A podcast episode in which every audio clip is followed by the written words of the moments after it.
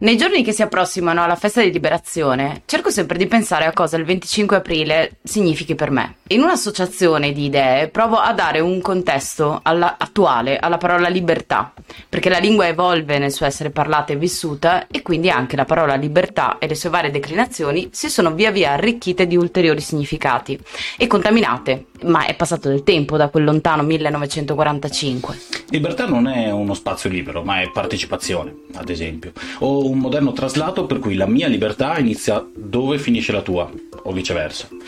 La prima è una frase che, nata con un significato profondo, nel corso degli anni ha finito per mietere vittime innocenti. E la seconda è una falsa citazione, spesso usata da chi pretende di avere egoistica ragione.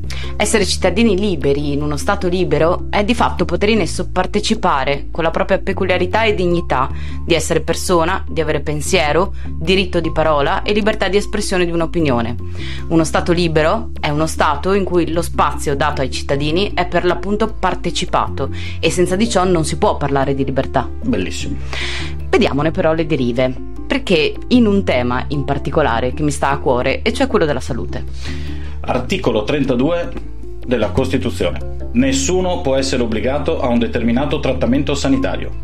Ecco qui la libertà è espressa in una forma di doppia negazione e le parole pesano. Nessuno può essere obbligato, ma non vuole necessariamente dire tutti sono liberi, perché se no l'avrebbero scritto così, no? Eh, tanto che l'articolo prosegue con buona pace di chi si dimentica sempre di citarlo per intero. Se non per disposizione di legge. Legge, peraltro, che non può violare i limiti imposti dal rispetto della persona umana. E questa è un'ammissione di limite di una lungimiranza che a me sconcerta ogni volta che ci penso. Il Costituente ammette che non si può prevedere l'evolversi nel tempo dell'espressione legislativa in materia sanitaria e non indica un percorso o un altro.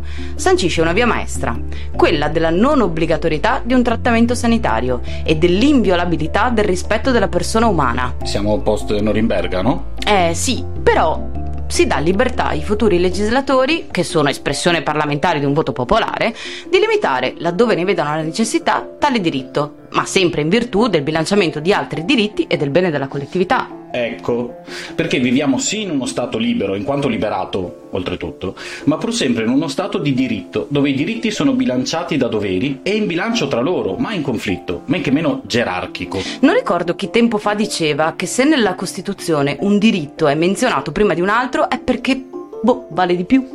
Penso che i padri costituenti siano morti di nuovo a sentire tale imbecillità. Il problema è che quel nessuno può essere obbligato, mi ero dimenticato, nessuno può essere obbligato, è invece derivato miseramente in un tutti sono liberi, in un egocentrismo che uno Stato libero in cui lo spazio è libero perché è partecipato è diventato uno spazio di singoli che pensano alla propria individuale libertà, la quale va garantita certamente, ma solo fin dove non nuoce il bene della collettività. Una libertà di scelta che, stante l'attuale legge per l'appunto, dovrebbe essere prima di tutto informata, peraltro altro. Perché l'articolo 32 inizia così. La Repubblica tutela la salute come fondamentale diritto dell'individuo e interesse della collettività non è o l'uno o l'altro, ma entrambi. E se l'interesse della collettività è minacciato dalla pretesa di diritto del singolo, per il singolo e a favore del singolo, e nell'ignoranza o nella presunta informazione, l'interesse della collettività va obbligatoriamente esercitato da questa stessa tramite il legislatore con un'apposita legge. Chiediamoci dunque oggi che cos'è quella libertà.